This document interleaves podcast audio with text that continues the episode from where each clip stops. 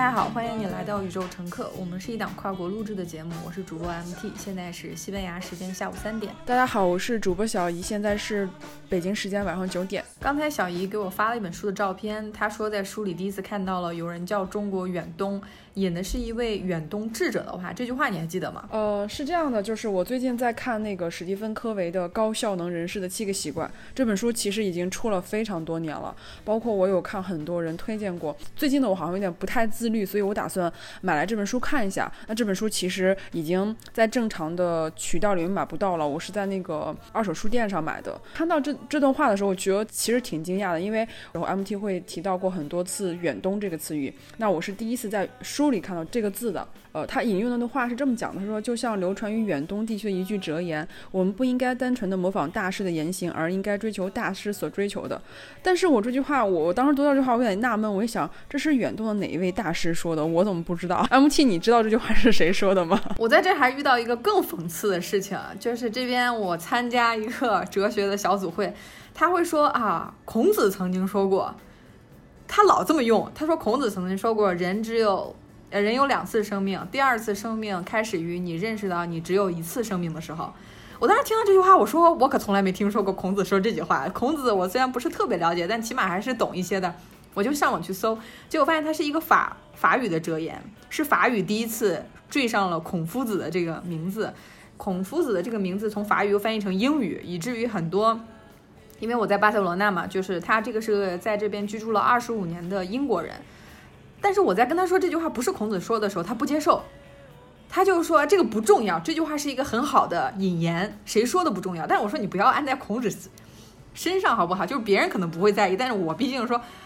是一个能够阅读原文的人，我都没有见到这句话，所以说我当时感觉我们现在的很多信息非常的奇妙，就是为什么一个西方人写的书，他会对远东文化对我比我们自己的了解还要。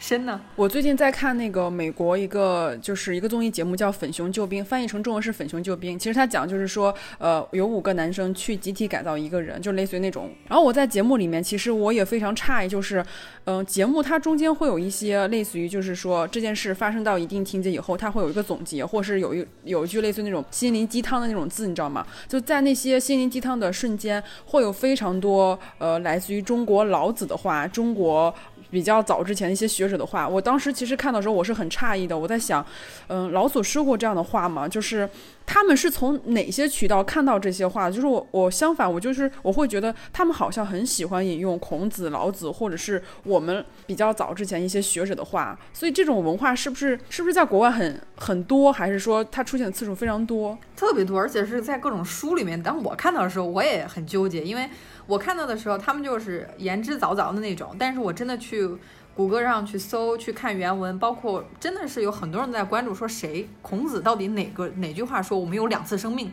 这种话，而且这句话因为它特别简单，它跟马克吐温就是马克吐温说过的话很像。马克吐温之前说过一句话是说。这世界上有两天特别重要，一个是你出生的那天，还有一天是你知道自己为什么出生的那天。就这两句话我非常像，但是马克吐温是有他出的书嘛，而且他确实是一个拿英文出版的书。但孔子他这一辈子不说英文啊，他说的最厉害的也最类似的也可能是拿中文说的。所以我当我没有找到中文的出处，也没有找到类似的中文描写的时候，这个事情就变得很诡异了。就是当一个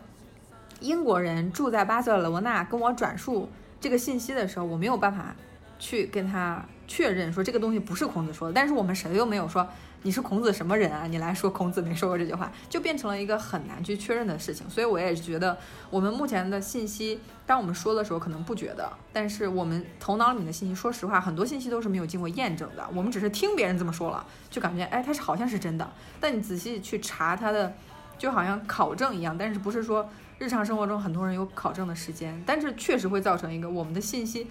说出去就是它的真实度非常可疑。咱们就是开始录播课以后，呃，我再去听别人讲播客的时候，其实我的那种状态，或者是说我个人那种思考方式就变了。以前我在听播客，包括听了这么多年播客的时候，我有一种别人说什么我就信什么那种一种逻辑哈，就是我完全信任那个播那个那个主播，或者是我完全信任他说的所有的话。但是当我自己再去做这个播客的时候，那现在我再去听他们的时候，其实我都会有的时候会带有一种怀疑。怀疑，就是我不再全信了。当我自己在去做一些信息搜索，包括我去更多的去关注这些消息以后，我会发现我们在网上看东西，其实很多东西都没有办法去考证，包括我们可能连出处都不知道。那可能一个信息的出处，有的人说是这个，有人说那个，就是很多消息都非常假。包括你再去看一些，哪怕是一些国际新闻，一些非常专业或者非常非常。非常知名度很高的一些新闻，其实它有的时候也是假的。我们在说话的时候，可能会比以前要更加慎重一点，因为你可能会误导某些人，或者是真的是会呃影响你那些信任你那些听众也好，或者是信任你的朋友也好。所以我觉得这个可能是呃疫情之后给我带来的一个一个影响，就是我可能说话，包括我再去看信息的时候，我不能就是说想当然去相信，我可能要多一些自己的思考，或者一些自己的一些见解，再去把这个事情嗯传达给别人。而不是说，我我觉得是这样，就是这样的。可能这个东西对我来说改变是比较大的。对，而且我觉得疫情这件事对我来说特别重大的一个影响，就是当我去生活在日常生活中的时候，我在上到走在街上，我会关注这些人的生活状态。比如说，我今天早上给你发了一张照片，是一个黑人男孩和一个白人女孩走在一起，而且白人女孩她就穿着很。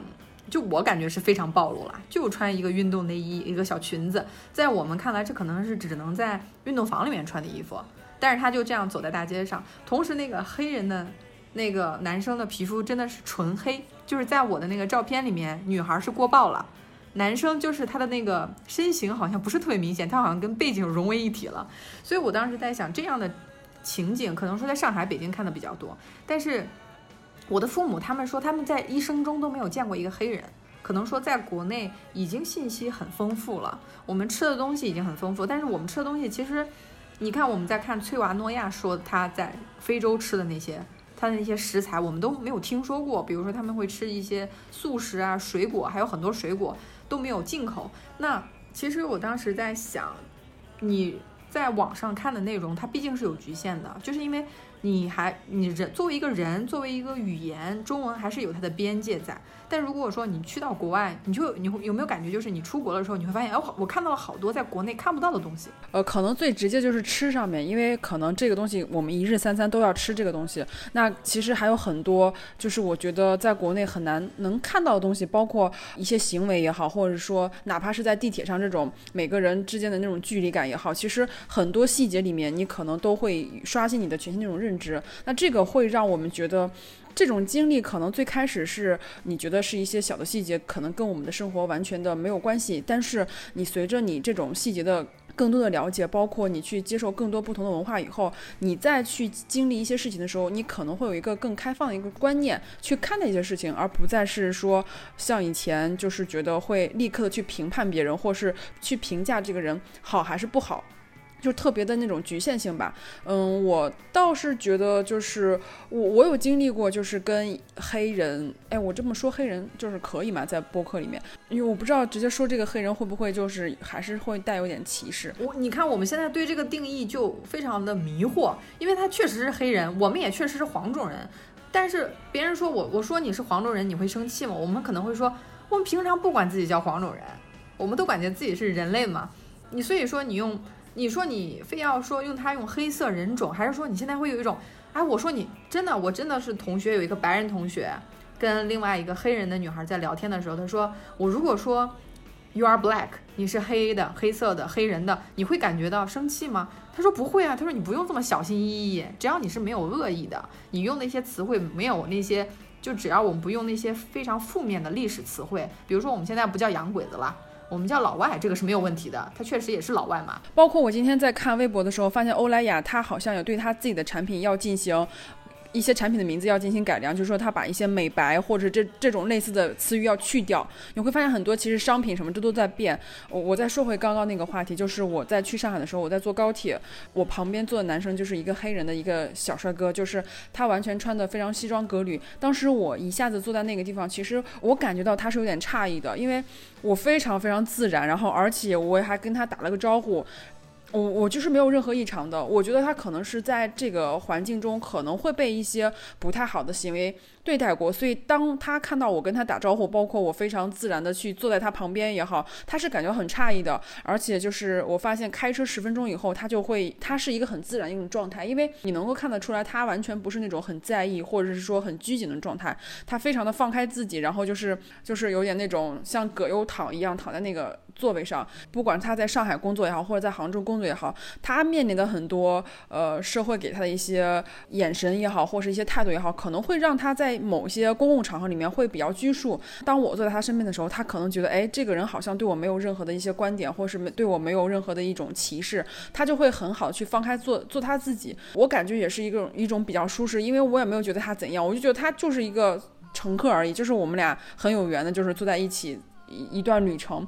我之前其实对嗯外国人的态度其实还有点就是拿捏，就是因为我不敢去跟他们交流，就是或者说我不好意思跟他们交流。疫情之后反而是让我整个人更加自信起来，就是因为我觉得好像我不再需要那些身外之物来来觉得来让我觉得自己是一个很好的人，我反而会觉得，哎，我为什么不能做我自己？我想做我自己，我不需要一些外界的东西来呃给我定义，我需要把我更好。这一方面呈现给世界或者呈现给别人，所以当我去跟嗯更多的朋友去交流，或者是去参加更多的一些社团活动的时候，我反而会更更好去做自己，或者把自己更更开放，我能够完全的放开。其实我以前是一个。不太敢放开的人，或者说我是一个非常不自信的人，我我不太敢在一个大庭广众之下去做自己，因为我怕自己出错。那反而是疫情这段时间，让我觉得好像没有什么比生命更重要，或者没有什么比体验更重要，比活着更重要。所以我会寻找很多机会去参加社团活动，去认识更多的人，反而让我变得更自信。包括我觉得我在穿衣上可能也会有很大的改变。我也跟你提过，我说我现在非常喜欢穿一些，呃，就是背心呀，或者是短裤，我觉得很好。就是我，我终于穿成了我喜欢那个样子。那以前我可能还会想，哎呀，我穿这么少，会不会让别人觉得我很，我很那个呀？或者是我这个人怎么穿那么少呢？那现在反而不会，我就是我就做我自己就好了。我觉得，我觉得这个事情是我这半年来最开心的一件事情。我终于就是。可以完全做自己，呃，我们好像从小都在学一个词叫自爱。那我觉得我好像三十年以前，三这三十年我都不知道什么叫自爱，我只知道有这个词。但是我是从这半年以后，我才对自爱这个词语有了一个更深入的了解，或者有一个更准确的一个了解，就觉得整个人状态非常的好。虽然有的时候还是会会纠结啦，我觉得纠结可能是一个人一生的一种状态，并不是说这个疫情给给我带来的一个状态。其实听你刚才说，你坐在那个黑。黑人的旁边特别有感触，因为我也是有一次住在一个青旅里面，里面旅行，然后他有一个黑人在那儿做饭，我就跟他自然的打了招呼。他说：“哎，你是新加坡人吗？”我说：“不是。”“你是韩国人吗？”“不是。”“你是日本人吗？”“不是。”我说：“你为什么不猜我是中国人呢？”他说：“中国人不会跟我讲话的。”他就很，当时我就很心酸，就是因为他会说：“他说我我，他说你们中国人，你们总是剧团。”而且你们就是好像不太愿意。他说他在香港工作了六年，他每次坐在地铁上，他旁边有位置，但香港人从来都不跟他坐在一起。他可以说挺好的中文。当时我就感觉就是，可能真的是存在大批量的我们的误解。你想，中国人口只占世界上的百分之二十，我们说好像是第一大，但是我们好像对印度也文明，也他们也是文明古国嘛，但是我们好像就是。教授的传统文化就好像中国文明就是一枝花，自己长在自己家。我去看大英博物馆，它在中国的第一件展品是一个，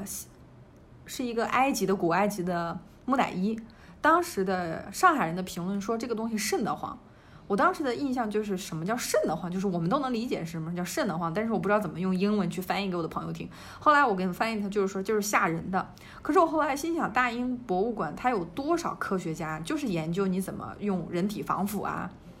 你怎么样去保存，你怎么把信息传递出去？你为什么你的脸涂成绿色的？因为它的绿色是一种植物的生命，就是当时他的那些宗教怎么去希望这个人可以重生，包括他有非常多的词语。叫来世 （afterlife），而且包括死亡之书里面也明确的，就是画了一个狗站在一个天平旁边，它里面有一个心脏，就是拿你的心脏跟羽毛去称，如果你的心脏比这个羽毛更沉，就是羽毛代表一种正义啊，一种纯洁。就如果你做了亏心事的话，那个狗就会把你的心脏吃掉。就中国的古话，你的良心被狗吃了，这个东西难道跟死亡之树没有关系吗？是我们自己发明的吗？就是这些东西，我们的研究里面其实都没有触及到，就是涉及到一个民族骄傲的问题。你说我们的文明是从人家古埃及的这些他的字传过来的吗？但其实你去看古埃及的文明的时候，它六七千年前就已经有十八王朝了，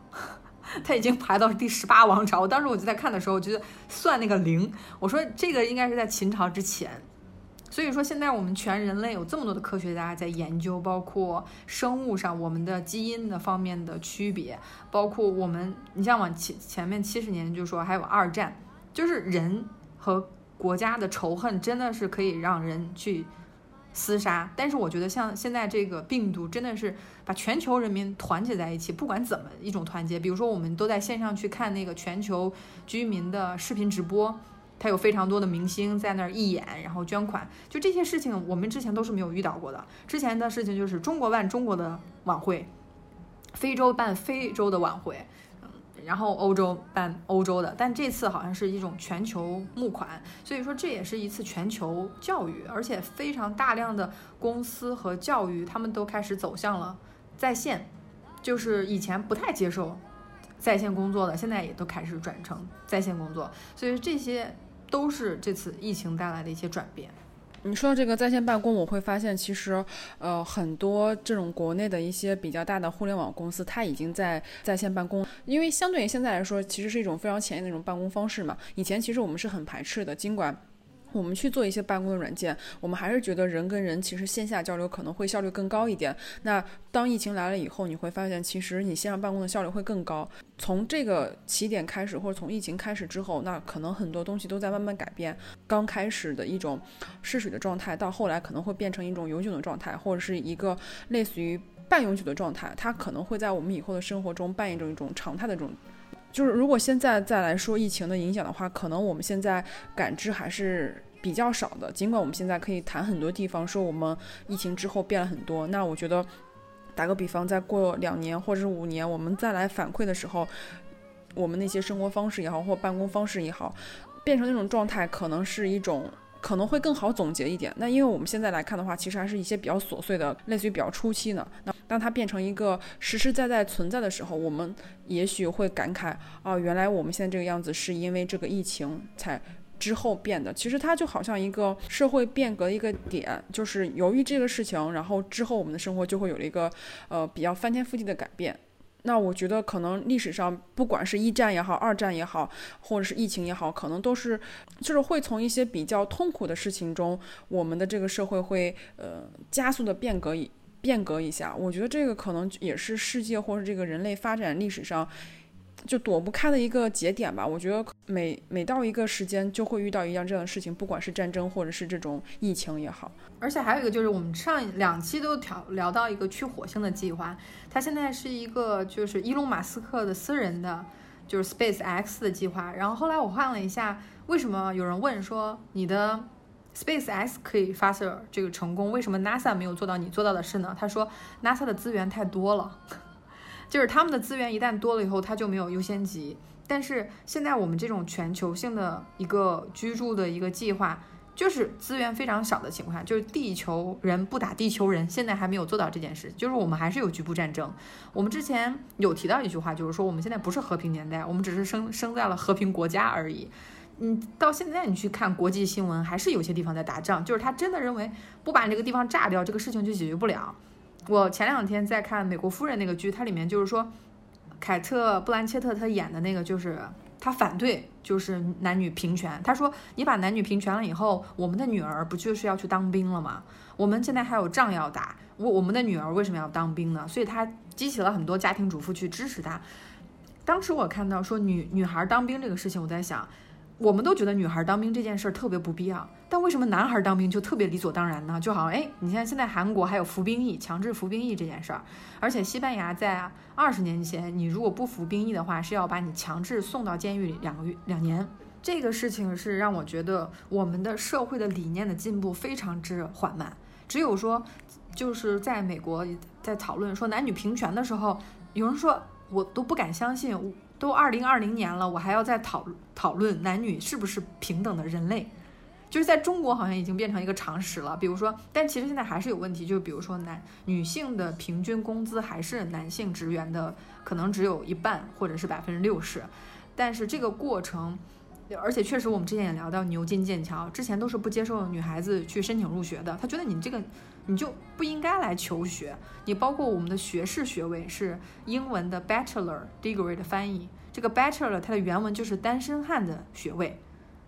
这个 Bachelor 本科，我们翻译成本科、硕士和博士，其实都是一种翻译。我们之前就没有。你想，包括我们去看很多传统的中国的电视剧，你发现他上私塾的都是男孩子。梁山伯祝英台，他就是还让女扮男装才能混进去。就是我们现在这种社会里面的，包括其实我觉得能进化到二零二零年全球居家隔离去思考疫情的，包括我们能跨国来录制这款播客，就是在非常缓慢的进步中。我给你发照片，我说我看到一个黑人男孩子和一个白人女孩子走在一起，在中国可能就是哎，大家都要看一下，哎，说这个东西很。很不平常，但是这边走在街上，你看所有的小学、中学都是好几个颜色的学生混在一起，而且这边的包括食物，就是比如说有土耳其的卷饼，呃，楼下就有墨西哥的菜，还有中国人开开的西班牙的酒吧。我在这边真的是，而且我这边还有一个中超最大的中国超市，里面我连王致和腐乳酱都买到了。就我觉得，其实西班牙。和巴塞罗那的这个开放程度是比伦敦还要高的。伦敦，我发现你去了以后，你发现它只有那种连锁的超市或者是连锁的商超，但它不是特别的丰富，有这种巴基斯坦的小店，中国卖调料的，卖东北黑黑木耳的，它不太有这种店。所以说，我们如我们如果说大家能更开放，把这种不同民族的食物引进来，让他们能够有机会在中国做生意，或者中国的商人有机会把自己的产品卖到国外去，将来对于每个人的生活质量都是有极大的丰富提高的这一方面。嗯，我有去问过一些朋友，包括我也看过一些呃别人的一些采访或者是一些言论，他们有讲过说旅游了很多国家，然后就觉得哪个国家比较适合咱们中国人的口味。其实很多人都提到说意大利、西班牙、葡萄牙。好像这三个国家的就这种饮食文化，好像跟中国还是比较符合的。所以你看，就不管是意大利也好，西班牙好，中国人的人数是非常之多的。意大利可能有二十二三十万人中国人在意大利吧，包括在西班牙，其实像你之前也提到过，西班牙有非常多中国人。我觉得，嗯，就是一方面他们有这么多中国人在那边生活，或是已经在那边就是扎根，去建立自己的家庭，是不是跟这个食物的食物也会有很大的关系？因为比如说。可能在英国也好，或者是说在呃其他的欧洲国家也好，可能就是真的吃不习惯，又没有办法去接受像英国这样的饮食文化。但是可能说在西班牙也好，葡萄牙也好，或者是意大利，我们就能够对那种丰富的口感或者食物，就是感觉哎，两个国家虽然离得很远，但是至少口味上感觉还是比较相似的。我觉得这个可能也是会吸引很多中国人过去去生活，或者是定定居、移民移民的一种。一种一个原因之一吧，包括你也说过，你在西班牙觉得吃起来好像比在英国要吃起来要美味，或是要开心很多。嗯，还有一个问题就是种族歧视的问题。在英国，我就随随便便在一个书店在等朋友，我就在那儿翻了一下书，结果翻了大概有十分钟以后，那个售货员就特别生气的向我走过来，他说：“如果你要站着把书看完的话，你的翻的那个那个书的角度不能特别开。”因为我当时心想，我说你。你可真抬举我！我能站着把一本书看完，我的英语程度得有多好？但另外一个感觉，我就感觉，如果我是一个白人男性，他敢过来这么跟我说吗？就我是作为一个黄种的色肤色的一个女孩，站在那儿随便随便看书，我们都知道，在书店你看看书是很正常的事情。我又不是把书就是卷成两折了。但是我当时明显就感觉，就是种族歧视还是存在的，就是他会很明显的就有一种，就是你你怎么能在这儿呢？你难道不应该在中国城刷盘子吗？那种感觉，嗯。但是你会发现，西班牙的话，它呃，包括它离非洲近，它有非常长的传统，包括格拉纳达是被穆斯林占领了非常久，它占领了几百年的时间，包括它的食物都。转换了非常多，包括格拉纳达，还有它的很多城市的名字都是阿拉伯语的。他在这种民族融合的过程中，对他的语言的影响也有很多，包括西班牙语很多的发音跟阿拉伯语的一些科呵的那些发音会比较像。像他这种语言和食物和人种的混合，也就变成了为什么北欧那些国家会瞧不起南欧的那种情况，因为他会觉得你，因为我前两天跟托马斯还真聊了一下，我跟他聊起穆斯林文化，托马斯的原话是说，I hate them，就是我真的很恨他们。对我说：“你不用用这个词儿吧？你有托你有穆斯林的朋友吗？包括毛拉是穆斯林的嘛？但是我必须非常遗憾的说一下，就是毛拉最近不怎么联系我了。就是他，因为他托马斯跟我说了一句话，他说这个很正常。他说如果你有一个朋友是穆斯林，如果她是女的，那如果她嫁人了以后，你就打等着跟他说拜拜吧。因为穆斯林的文化是说你要去侍奉你的丈夫，侍奉你的家庭，你你不能有。”就是老跟自己的朋友在那儿网聊啊，瞎瞎聊什么，他会觉得这是一种瞎聊。但是我跟毛拉在伦敦的时候，经常会一起去书店啊什么，这些都没有问题。但是，一旦我们转成线上沟通的时候，他给我讲述了就是这个，你知道穆斯林他这种神的文化，对，非常虔诚。他有一个手机应用，在自己的手机屏幕上是一个工程师给他做的，每天几点到几点祈祷。我当时看到这个，我就。对，就觉得很奇怪，就是你还要需要工程师帮你算几点到几点祈祷，你为什么要去信信真主而不信科学呢？你提这个，我我插一嘴，就是我最近也在听一个播客，就讲一个女生在美国，呃，美国打工的时候，其实她那个她打工的那个餐厅，其实就是是做中国菜的，就是面对的客户可能不是中国人，因为中国人觉得那个餐馆并不是很好吃，那他可能面对都是美国当地的一些人。呃，那个主持人就问他说，哎，你们餐厅有没有就是类似于像穆斯林这样的一些？就是因为在美国嘛，有很多人种啊，包括不同民族、不同信仰的。他有讲过，他说真的有一个穆斯林的小哥，然后那主持人就问他说啊，那穆斯林小哥他们在每天送外卖的时候怎么祷告呀？因为他都有固定时间祷告嘛，不总是都在闲着吧？你肯定有的时候会在送餐呀，或是在跟客户沟通。他就说，真正要来去做送餐小哥那些穆斯林，可能他都没有那么虔诚。那我也是通过这个广播、这个播客才知道，说真的穆斯林他们在这些这个民有这样的民族信仰的。人真的是。对这个祷告也好，或者这个民族虔诚的那种状态，是让我们其实很诧异的，觉得还是挺尊重他们的，但是还是觉得哎，好像对这一方面的认知很少。所以就是当我们再去听到这样的一些信息的时候，会感觉很惊讶。包括我在去看那个之前关于那个伊拉克政客那本自传的时候，我也其实对里面那些嗯头巾也好，或者对战争也好，包括对丈夫的那种服饰也好，其实都让我感觉非常的震惊。在我的价。价值观里是没有的，就是我们从小是没有这样的价值观，但是它的的确确是存在举很大一部分群体里面的，尤其是当你生活在欧洲或是美国，或者是你现在西班生活的西班牙，你可能遇到这样的人会，就是真正的在实际生活中会遇到很多。那比如说像我这种就在国内生活的，可能很难遇到，遇到可能也是听朋友讲，或者是在播客里听别人讲。那我我其实是没有真正遇到的，所以你在遇到的时候肯定会有很多。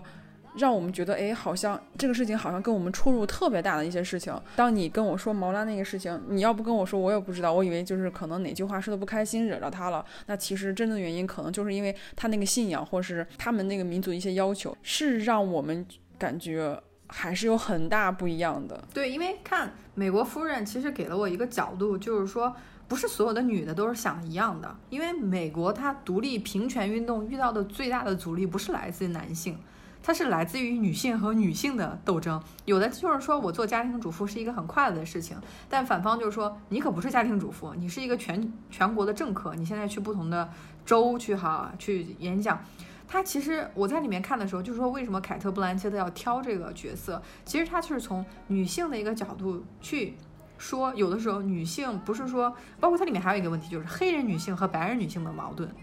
因为黑人女性还在女性的平权的过程中，还要受到一个种族歧视的问题，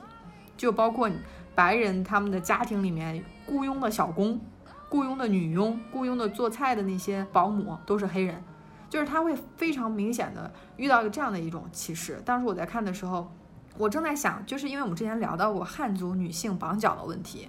和满族女性不绑脚但是穿花盆鞋的问题。这些问题之所以我们现在想来很奇怪，是因为他们跟其他的文化相见了。就是我们中国的大使去带着他的老婆去英国参加会议的时候，他的那些夫人就会问他说：“你的夫人为什么走那么慢？你的脚那么小，你的脚不是天然的呀？”就是我们在中国的整个的一个大环境里面，这件事儿，像你说，我都不知道。像你说，你太奶奶如果不绑脚的话，会有人把他抓走。那这个抓走的人肯定不是英国人把他抓走，是中国人把他抓走。所以我当时在想，在没有这个病毒之前，其实中国人跟中国人的矛盾。中国内部的矛盾，满族人和汉族的矛盾一直在激发。但是这次疫情就好像说，全人类要怎么去共享这些科学的信息，包括跟穆斯林也好，穆斯林他们要祷告嘛，其实是不利于病情控制的。那这个时候就面临了一个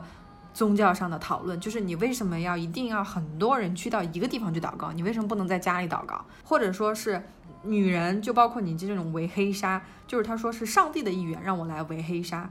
但是你把你全身身体都包住，是不是有的女性就不愿意包裹？有的女性爱美嘛，比如说一个十八九岁的小女孩，她如果很爱漂亮的话，你为你强制她把自己的脸都盖住。因为我跟托马斯就聊到这个问题，托马斯提到一个关键词叫不公平。托马斯说，凭什么他们可以看到我的脸？他们来到我的国家以后，把他们的脸挡上了，我觉得非常的不公平。在英国，其实他是不强制，就是他是可以接受穆斯林穿黑纱出去的，对不对？我记得是在法国还是德国，是不允许他们这么出门的。对，在在法国说不允许你穿着戴面罩的话，你不能进商场；你戴面头纱的话，你不能进高中去接孩子，你只能在校外面等。但是在英国的话，包括老师。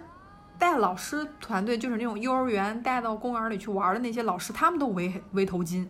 就是这些是不影响他招聘的。但确实就是因为托马斯当时投的票就是投的脱欧，我跟他有过很长的辩论。我说你这么想去中国，就说明，而且你现在非常发愁，说自己拿不到中国的签证，你为什么不鼓励全球互相理解、全球互相合作来建立这种，呃，就是工作签证的这种便利呢？他说。不行，他说我，他说有的人就和有的人没有办法生活在一起。他说你能想象把一个穆斯林的人和一个美国的那种跳肚皮舞的人，和一个澳大利亚的一个什么样的同性恋的人，把他们住在一个街区，他们可以互相接受吗？我说你不用想的这么极端嘛。但是早期的通话是可以逐步建立的，但是他就非常的，他非常的气愤，因为他会觉得英国是一个高等。的文化，他用了，的确用了这个词儿，就是 superior，就是好的。他用了一个反义词，叫 inferior，就是不好的 inferior。就是他说，我真的认为穆斯林文化是一个就是不好的文化，因为它限制了人的自由，包括女性的自由，包括你女性。因为我很难很难才有了一个穆斯林的朋友，我跟他去很真诚的去聊这些事情，但是过了三个月，他还是消失了。就这个让我觉得，为什么我们有了这么全球的一种共识，就好像是一个。绑小脚的汉族女性碰到了一个英国的不绑脚的女性，她们一见面以后肯定是非常诧异的。一个就是说嘛，就刚开始我们中国放脚那个叫天足，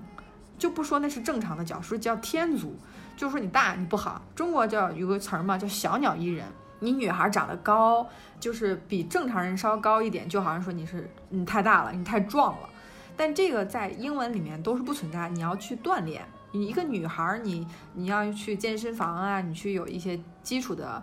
呃，锻炼这个对你的心肺功能，对于你的新陈代谢是非常有好处的。但是我们的日常教育中就不提这个事情，我们的体育课动不动就取消了，变成了其他课的呃那个自习课或者是那个就更重要的课程。就很多体育课觉得哎这东西没有必要。包括很多时候我们上体育课的时候，其实都是自由活动，老师其实觉得这个东西就是好像没有什么可上的，你们就自由活动吧，不活动你自己回教室上自习去。就是我们会天然的被就是被一些。不太好的一些从小就这这样价值观给教育吧。你说到这个脚的问题，我突然想起来，就是最近嗯国内嗯就很火的一个综艺叫。乘风破浪的姐姐，其实它是针对最近就是这几年在中国的综艺节目里面，就大家很鼓励女团出道嘛，就是很年轻的女生，然后能能唱能跳，然后有话题性。现在中国三十岁以上的女演员，她面临的环境其实是非常差的。第一就是她没有好的剧本找到她们，包括《乘风破浪的姐姐》这个节目里面，三十位姐姐可能有百分之六十五的姐姐在大概两年之内没有拍过戏，甚至没有任何好的影视作品找到她们，尤其是在中国。娱乐圈这个女女明星这个群体里面哈，就是大家对他们的一些歧视或者是一些区别对待是非常非常明显的，就是根本没有人去找他们，就没有好的戏去找他们。你看，像近几年姚晨，其实她也有公开的讲过，说自从她生完孩子以后，她很难再去恢复到她生孩子之前那样的资源。她很多戏其实都是她极力争取的，包括像嗯刘涛这样的一些海清，他们其实都在公共场合，呃说过说，好像自从生了孩子以后，我只能去接婆婆的戏，就是我只能去演婆。婆婆，包括在这个综艺节目里面，蓝盈莹就是是一个三十岁三十岁左右的一个女性，她在说，她说，当她去说她有四零角的时候。网友就一片哗然，觉得啊，你一个女生怎么可能四零的脚？就是大家会对连这个脚的大小都会觉得女生不应该有四零的脚。我当时我看到这个东西，其实我还是觉得好像大家对女性的要求真的是太高了，而且反而是女性对女性的要求太高了。你其实有的时候，其实男性并没有太大的一些。意见或是言论，反而是女性觉得你一个女生怎么能四零的脚呢？嗯，我再去跟别人讲的时候，我我是很骄傲的说，我说我三九的脚，但是他们觉得啊，你一米六的个子，你为什么要长一一只三九的脚，都快赶上男生的脚了。所以我觉得这个东西就是你无时无刻都在被，就是被女性歧视，反而是觉得男性对我的包容度也还好，反而是就这个社会女性对女性的要求太苛刻了，就是觉得。嗯，还有一个就是自己对自己的苛刻，就我们之前录播课的时候，有两期你会觉得，哎，我觉得这个录的不好，呃，你剪的时候就觉得录的不好，但是你剪完以后，我们去听的时候，然后你就说这期我觉得录的特别好，我说你怎么会有这么大的反差，从觉得一点都不好到非常好，其实就是最开始自己给自己的一种要求，就是我们之前有人说两说我们俩有才，我第一反应就是说。我想到了“女子无才便是德”，我当时就感觉，为什么我脑子知道这句话？就是我们的社会里不但不鼓励人说话，而且最好是鼓励女生不要说话。你做一个小家碧玉就好了，你做一个大家闺秀就好了，你最好是待在一个深闺里面，不要说话。其实，在疫情给我带来的一个特别大的改改改变，就是我们要录播课，就是逼着要十天之内有一个一个小时的时间，是一个集中的输出的一个过程。其实这个过程让我一直反思，就是我们的文化里面就是说沉默是金，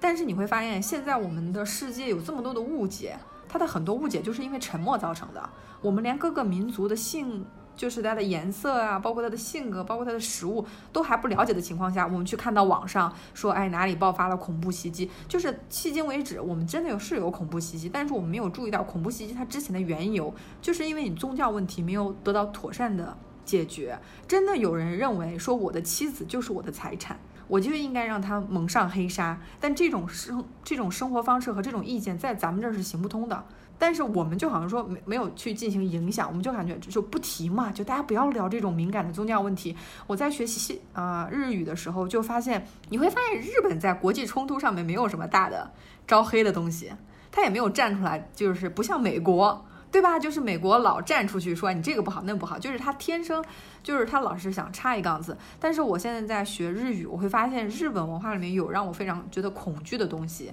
就是他会录视频告诉你跟日本人不要说什么。我觉得这种视频就是反人类。他说你跟日本人首先不要聊宗教，其次不要聊政治。我说那我我我们这些生活中其实很重要的方面就不聊了。对吧？就就是我会发现，我跟我的日本的女朋友去聊天的时候，就是我的日本的很好的，就是他们在北海道也好，在东京也好，我会发现他们有一种永恒的女儿的状态。他们害怕长大，他们害怕去表现，就是我跟他们说什么，他们都说すごい呢。我就说这没有什么很厉害的东西，但是你知道这种很很可爱的这种。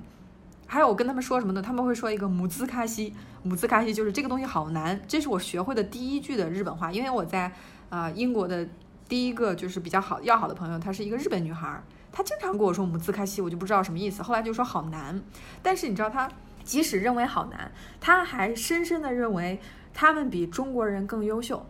就是他会说，你看我们。我们日本的经济水平发展更高，我们的水更安全，我们的食物更好，我们的人均寿命更高。他真的是对我非常诚恳了，去表达这些信息。但是我说，可是你连一本《哈利波特》都看不懂啊！我说你在英国，你就是老是觉得很难，去不学，去不看这个英文的原本书，因为他就是学得很慢。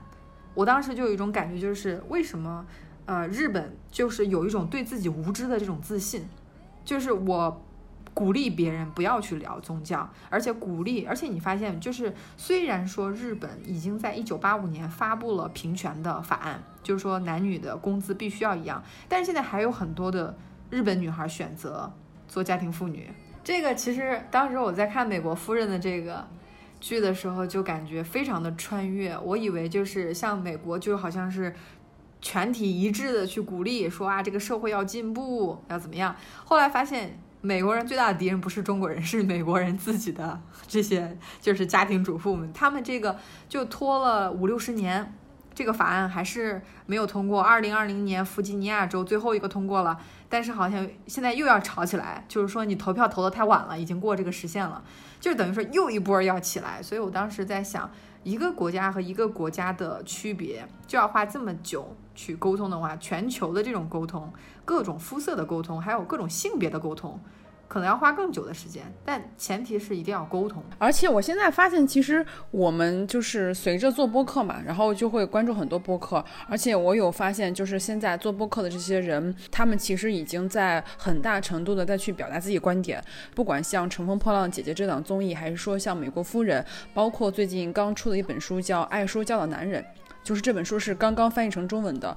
就是我会发现，其实很多播客已经在讲这个女权主义，包括这个社会女性对女性的苛刻，可能要多过于男性对女性的苛刻。我已经发现有很多人已经在聊了，像一些出版社、一些比较好的一些图书编辑，也会把很多关于国外，呃，写女权，包括写这些呃女权运动的一些书给翻译过来。其实我已经看到很多类似于这种变化，但是我觉得可能这种变化还。对于这个社会进步，或者是对于整个环境来说，还没有造成一个非常直接或者是一个非常快的一个触动。但是我已经觉得，呃，我们至少身边的人已经有这样意识的人，已经在做对这个推动了。就是我觉得这是一个很好的一个方面，就是它会让更多的人去不同角度的去理解这个事情。你跟我，你刚跟我说，就是跟分享托马斯那个事情的时候，其实我一直对托马斯有一种印象，其实我会觉得他会有一种。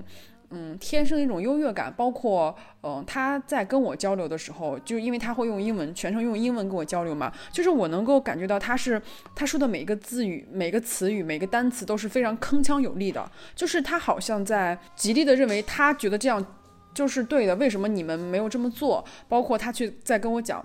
边界与边界之间的关系的时候，我能发现他那个词语里面其实是非常有力量，就是感觉来自一种非常自信的那种感觉。我觉得是因为他生活在这个欧洲这个文化环境里面，包括他去接受那个那个信息，可能跟我们还是完全不一样的。比如说我们说话可能是比较婉转的，或者是有一点回留留有余地，但是他就会觉得是一个很很坚决的一个一个状态。所以我在去跟他沟通的时候，包括去跟其他人沟通的时候，其实我会感觉到，原来真的是每个人。他都有自己不同的立场，包括可能跟他从小生活的环境也好，他接触的人也好，包括他之后经历一些事情，会让我觉得就是很奇妙。我以前其实遇到不同的人，我可能遇到以后就完事儿了，就是我是没有个人思考的。但是反而是觉得，当我去做了这档播客以后，包括你就是去了西班牙读这个博士之后，我发现其实我们的话题。一点一点在上升，我们的一些交流方式，包括我们个人的一种自己思维提升吧，我觉得都是一种很很好的提升。如果说你没有出国，然后我我们都还在北京，可能我们交流的话题可能还是比较局限。那现在有一个更高的一个视野，包括去关注了更多国际上的新闻以后，反而会让我们觉得好像比以前的那种焦虑要少了很多，因为我们的认知是越来越多了。嗯，就是感觉是一个很好的一个变化。我其实我还是挺开心。我有时候会自己在想。好像感觉这一年或是这半年的变化实在是太大了，就是内心的一种变化很大。我觉得可能疫情这个事情真的是给了一个很大一个一个点啊，就觉得是一个一个导火索，然后让很多事情更明朗了。我前阵子就是我朋友在深圳嘛，大家都觉得其实深圳现在是一个非常开放的，呃，就他在上班的路上看到了一个。一幅画就是年年度征兵的一个海报，就写着“保家卫国终不悔，立志军营献青春，参军吧，姐妹”。他当时给我发这个图片的时候，他就笑着说：“说说现在还有人去当兵吗？就是当女兵哈。”因为我记得我们高中那时候上大学的时候，其实很多人都想上军校的。我指的是女生，然后家里人会认为，哎，一个女生参了军去念一个军校，然后不不管是以后啊，你在呃政治上或是在一些政策上，你都会有很大的一些经济保障。但是反而反的而现在像现在十十多年过去以后，我们反而觉得这个事情好像没有人再去以高考形式想去报考军校，这个选择好像已经。不是绝大数、绝大多数九五后的一种选择了，所以你看，这个社会其实也还在变化，因为我们现在获取财富的方式太多了，不管是你是成为一个网红也好，你去直播带货也好，或者是你去互联网工作也好，大家都会觉得它好像比你去当兵，然后给你一些。政策上优待会更好。其实这些事情当时是让我有点有点颤动的，就是我突然心里咯噔了一下，因为他在那个海报上还提到说，政治上有进步，能力上有提升，政策上有保障，经济上有优待，就是一下子把我拉回了一种八十年代那种感觉，就是你只要当兵，国家包吃住的那种感觉。但是现在。很明显，这个海报已经不适合现在九五后的生活了。他们的生活选项里，我觉得应该是没有人会把去当兵作为一个人生的一个选择。其实，我觉得这个就是让我。感受很大，我不知道你听了我讲这个事情，你会有什么样的感受？我一直觉得我们的名字既然叫宇宙乘客，其实是把视野放得更远一点，去看到火星上的生活、月亮上的生活。你会发现，地球人还在跟地球人打，是一件非常幼稚的事情。我们就是在浪费地球资源。你包括我们把石油开采出来，破坏了环境；你包括还有海洋污染，结果你造出来的武器在干嘛呢？都在欺负地球人。就现在，我们的政客、我们的媒体还在报道，就是说，确实有些地方他就是坏人。像我们之前，像我看《美国夫人》一点，就是她是家庭妇女那波反对 ERA 和就是职场女性那波，她去支持 ERA，就说女性要有工作，要有社保号码，你这样可以自给自立，你可以有自己开公司的能力。结果那些家庭妇女，他们在被这个。联合起来以后，他们去写怎么去做海报，怎么去写新闻稿，怎么去发这个媒体通稿和发邮件的时候，他们就说我们是在保卫我的家庭。后来那个人就问他说：“你其实就是在工作，我们彼此之间其实不是敌人，就是美国女人和美国女人其实并不是敌人，只是说有些人就是说，因为很多就像秘书，就是他经常会有一个职场上的困境，就是他的老板。”可能会对他做出一些什么样的举动？在我们现在身边有非常多出色的女性，她们可能都已经做的很高的职位，就是她们不是做秘书的，就是她们是有能有领导力、有决策能力的。但是如果说没有说之前那些女性做抗争的话，我们去找工作，我们就只有一条路，就是打字做秘书。你就包括我们去看一些美国的电影的时候，经常就是发现秘书穿的特别漂亮，也经常会有一些绯闻说秘书跟老板怎么怎么样。就是这些，它不但是历史的一部分，还是社会的一部分。就是女性能不能得到升迁，女性能不能够自己去创业，而且能不能领导男性。包括我我去看那个火星计划，他拍到火星计划的那个总指挥官，你一听总指挥官，你感觉是个男的吧？但他其实是一个女性，而且是一个韩国裔的美美国人。就是我们能不能让外族的族裔能作为政客呢？就是当时我印象特别清楚的，就是《咏春》那个电影里面提到一句话，就是说咏春能不能传给日本人？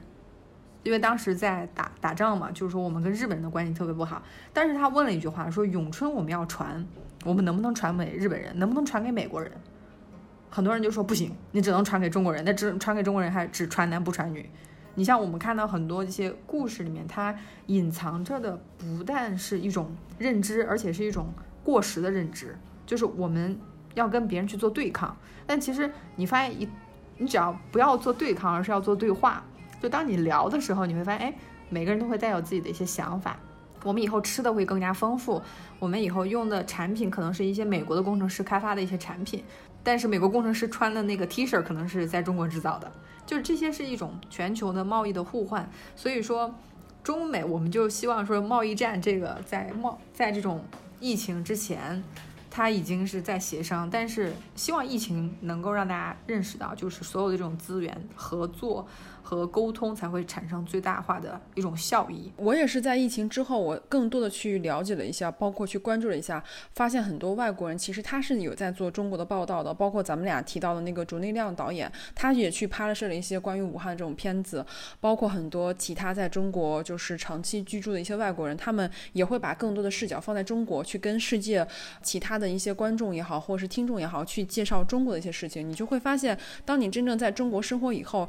所有的一些些言论也好，或是一些事情也好，并没有像娱乐环境里面，就是舆论环境里面所叙述那样。只有真正在中国生活过的外国人，当他们去发声，去说给他们的一些国家听众的时候，你会发现，其实误解是在一点点开的。虽然打开的。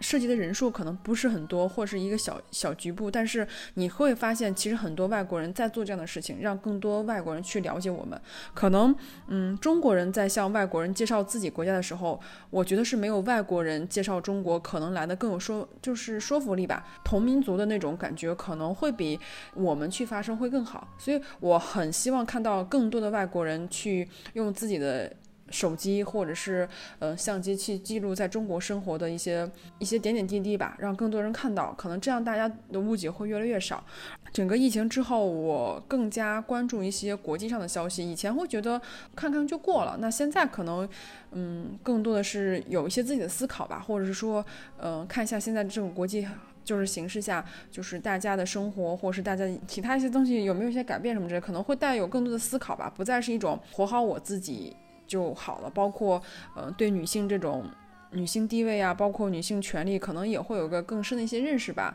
我觉得这可能都是这半年来呃对我的一些我个人的一些思考，包括其实我觉得这个不管是女性也好，还是其他的一些。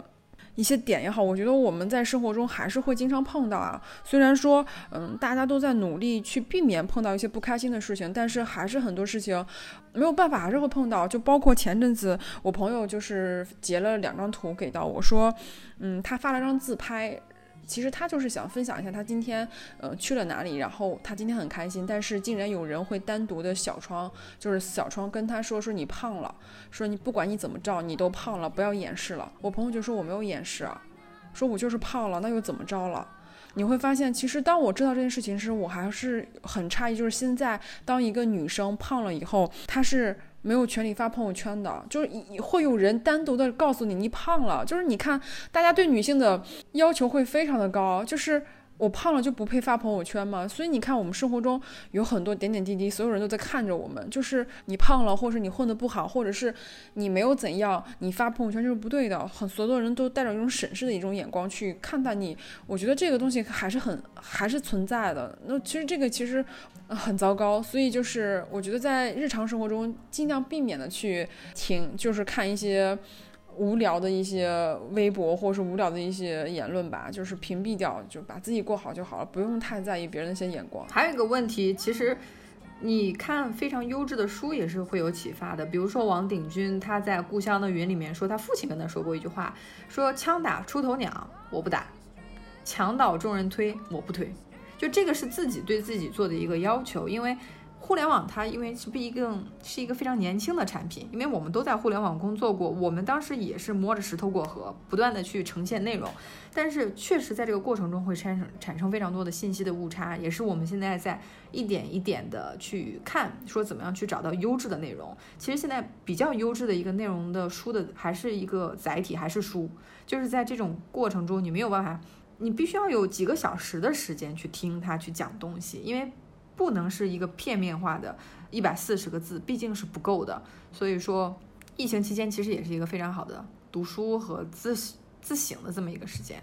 所以说。以后会变成一个新常态。其实我有发现，就是当你真正去了解图书编辑这个这个行业的时候，你会发现还是有很多编辑在认真的去引进一些好书，包括在认真的做一些好书的推荐、好书的翻译以及一些好书的推广。所以我还是觉得大家呃去可以把很多的消息。放在这些对书籍的搜索上面，对，而且现在就是很多优质的书，外文书其实都会被翻译成中文嘛，所以这个我们选择其实很多的，并并不是说非得要去看英文书吧，可以先从中文的译本开始看起。对，最终还是要推荐看英文原版书，毕竟有些词汇就没有，包括它的造词法啊，和我之前就跟一个朋友讨论洗钱，就是这个词儿。我就感觉你怎么洗钱呢？你这纸币你放到水里面洗不就坏了吗？后来发现洗钱它是一种，它的英文原词叫 laundry，就是有点像是在里面倒来倒去，在一个洗衣机里面，把你的这种来源啊，还有这种非法性啊给倒掉。就是相当于回转，把它的来源和出处。而我说，在中文的语境里面洗钱，因为我们我们的字儿就那么多了，我们有洗衣服的洗和金钱的钱。那你再碰到一个新的动词 laundry money 的时候，我们就很自然的就用过去已已有的这些动词和名词去概括它。其实，在这个过程中会造成我们用中文看书的时候会发现看不懂这段儿，就是因为我们。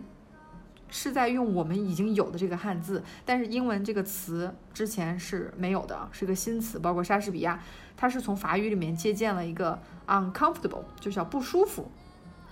我就在想，一千六就是呃十七世纪，当莎士比亚没有写出这些书的时候，英国人怎么去表达我不舒服呢？他可能就是说我病了，他可能不会有那么。准确的一个词儿是说我不舒服，所以说我们的词汇表越准确的话，我们在日常生活中沟通也可以表达的更多。包括我把我这些思想分享给我妈的时候，我发现我妈好像也在跟我一起成长。就是包不管是我去跟她说女性这个女性跟婚姻的关系，还是说女性跟嗯男人这个关系的时候，我会把很多我认为嗯准确的消息告诉她。其实我发现，其实家长也是在跟我们一起成长的。他从一开始那种觉得他不可接受你这种理论，到现在他觉得你说的是对的。其实我觉得这都是就是一种交流嘛，就是当你把你的。你的观点跟别人交流的时候，其实你也是会潜移默化去影响别人的。我觉得这个这一点，在我跟我妈身上。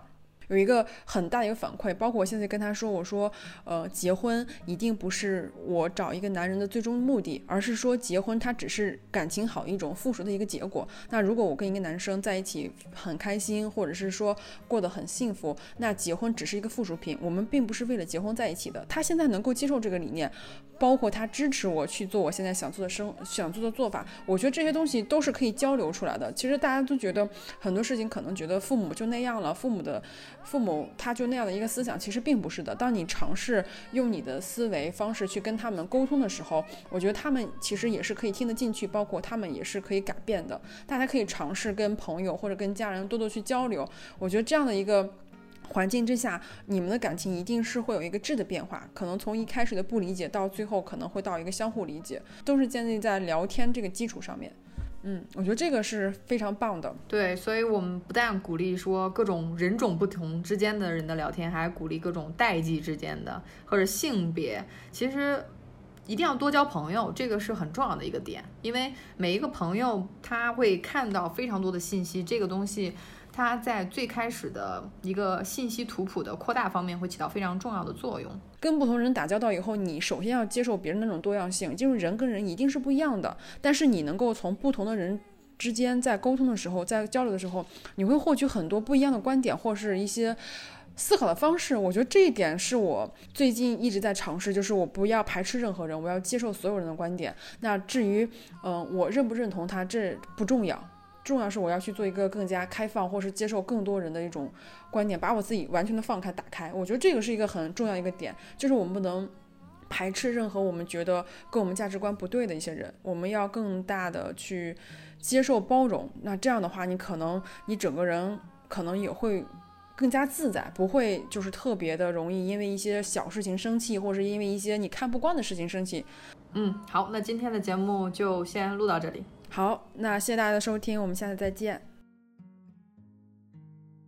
感谢大家收听。如果你喜欢宇宙乘客，我们特别开心，你可以分享给你的朋友们，并让他们喜欢上听播客，让我们一起相遇在互联网的电波里。我们也非常欢迎大家在苹果播客 Podcast 给五星好评。最后再次提醒大家，我们的节目可以在国内各大平台上收听，同时也可以在 Spotify、Castro 等国外播客平台订阅收听。非常感谢大家的支持。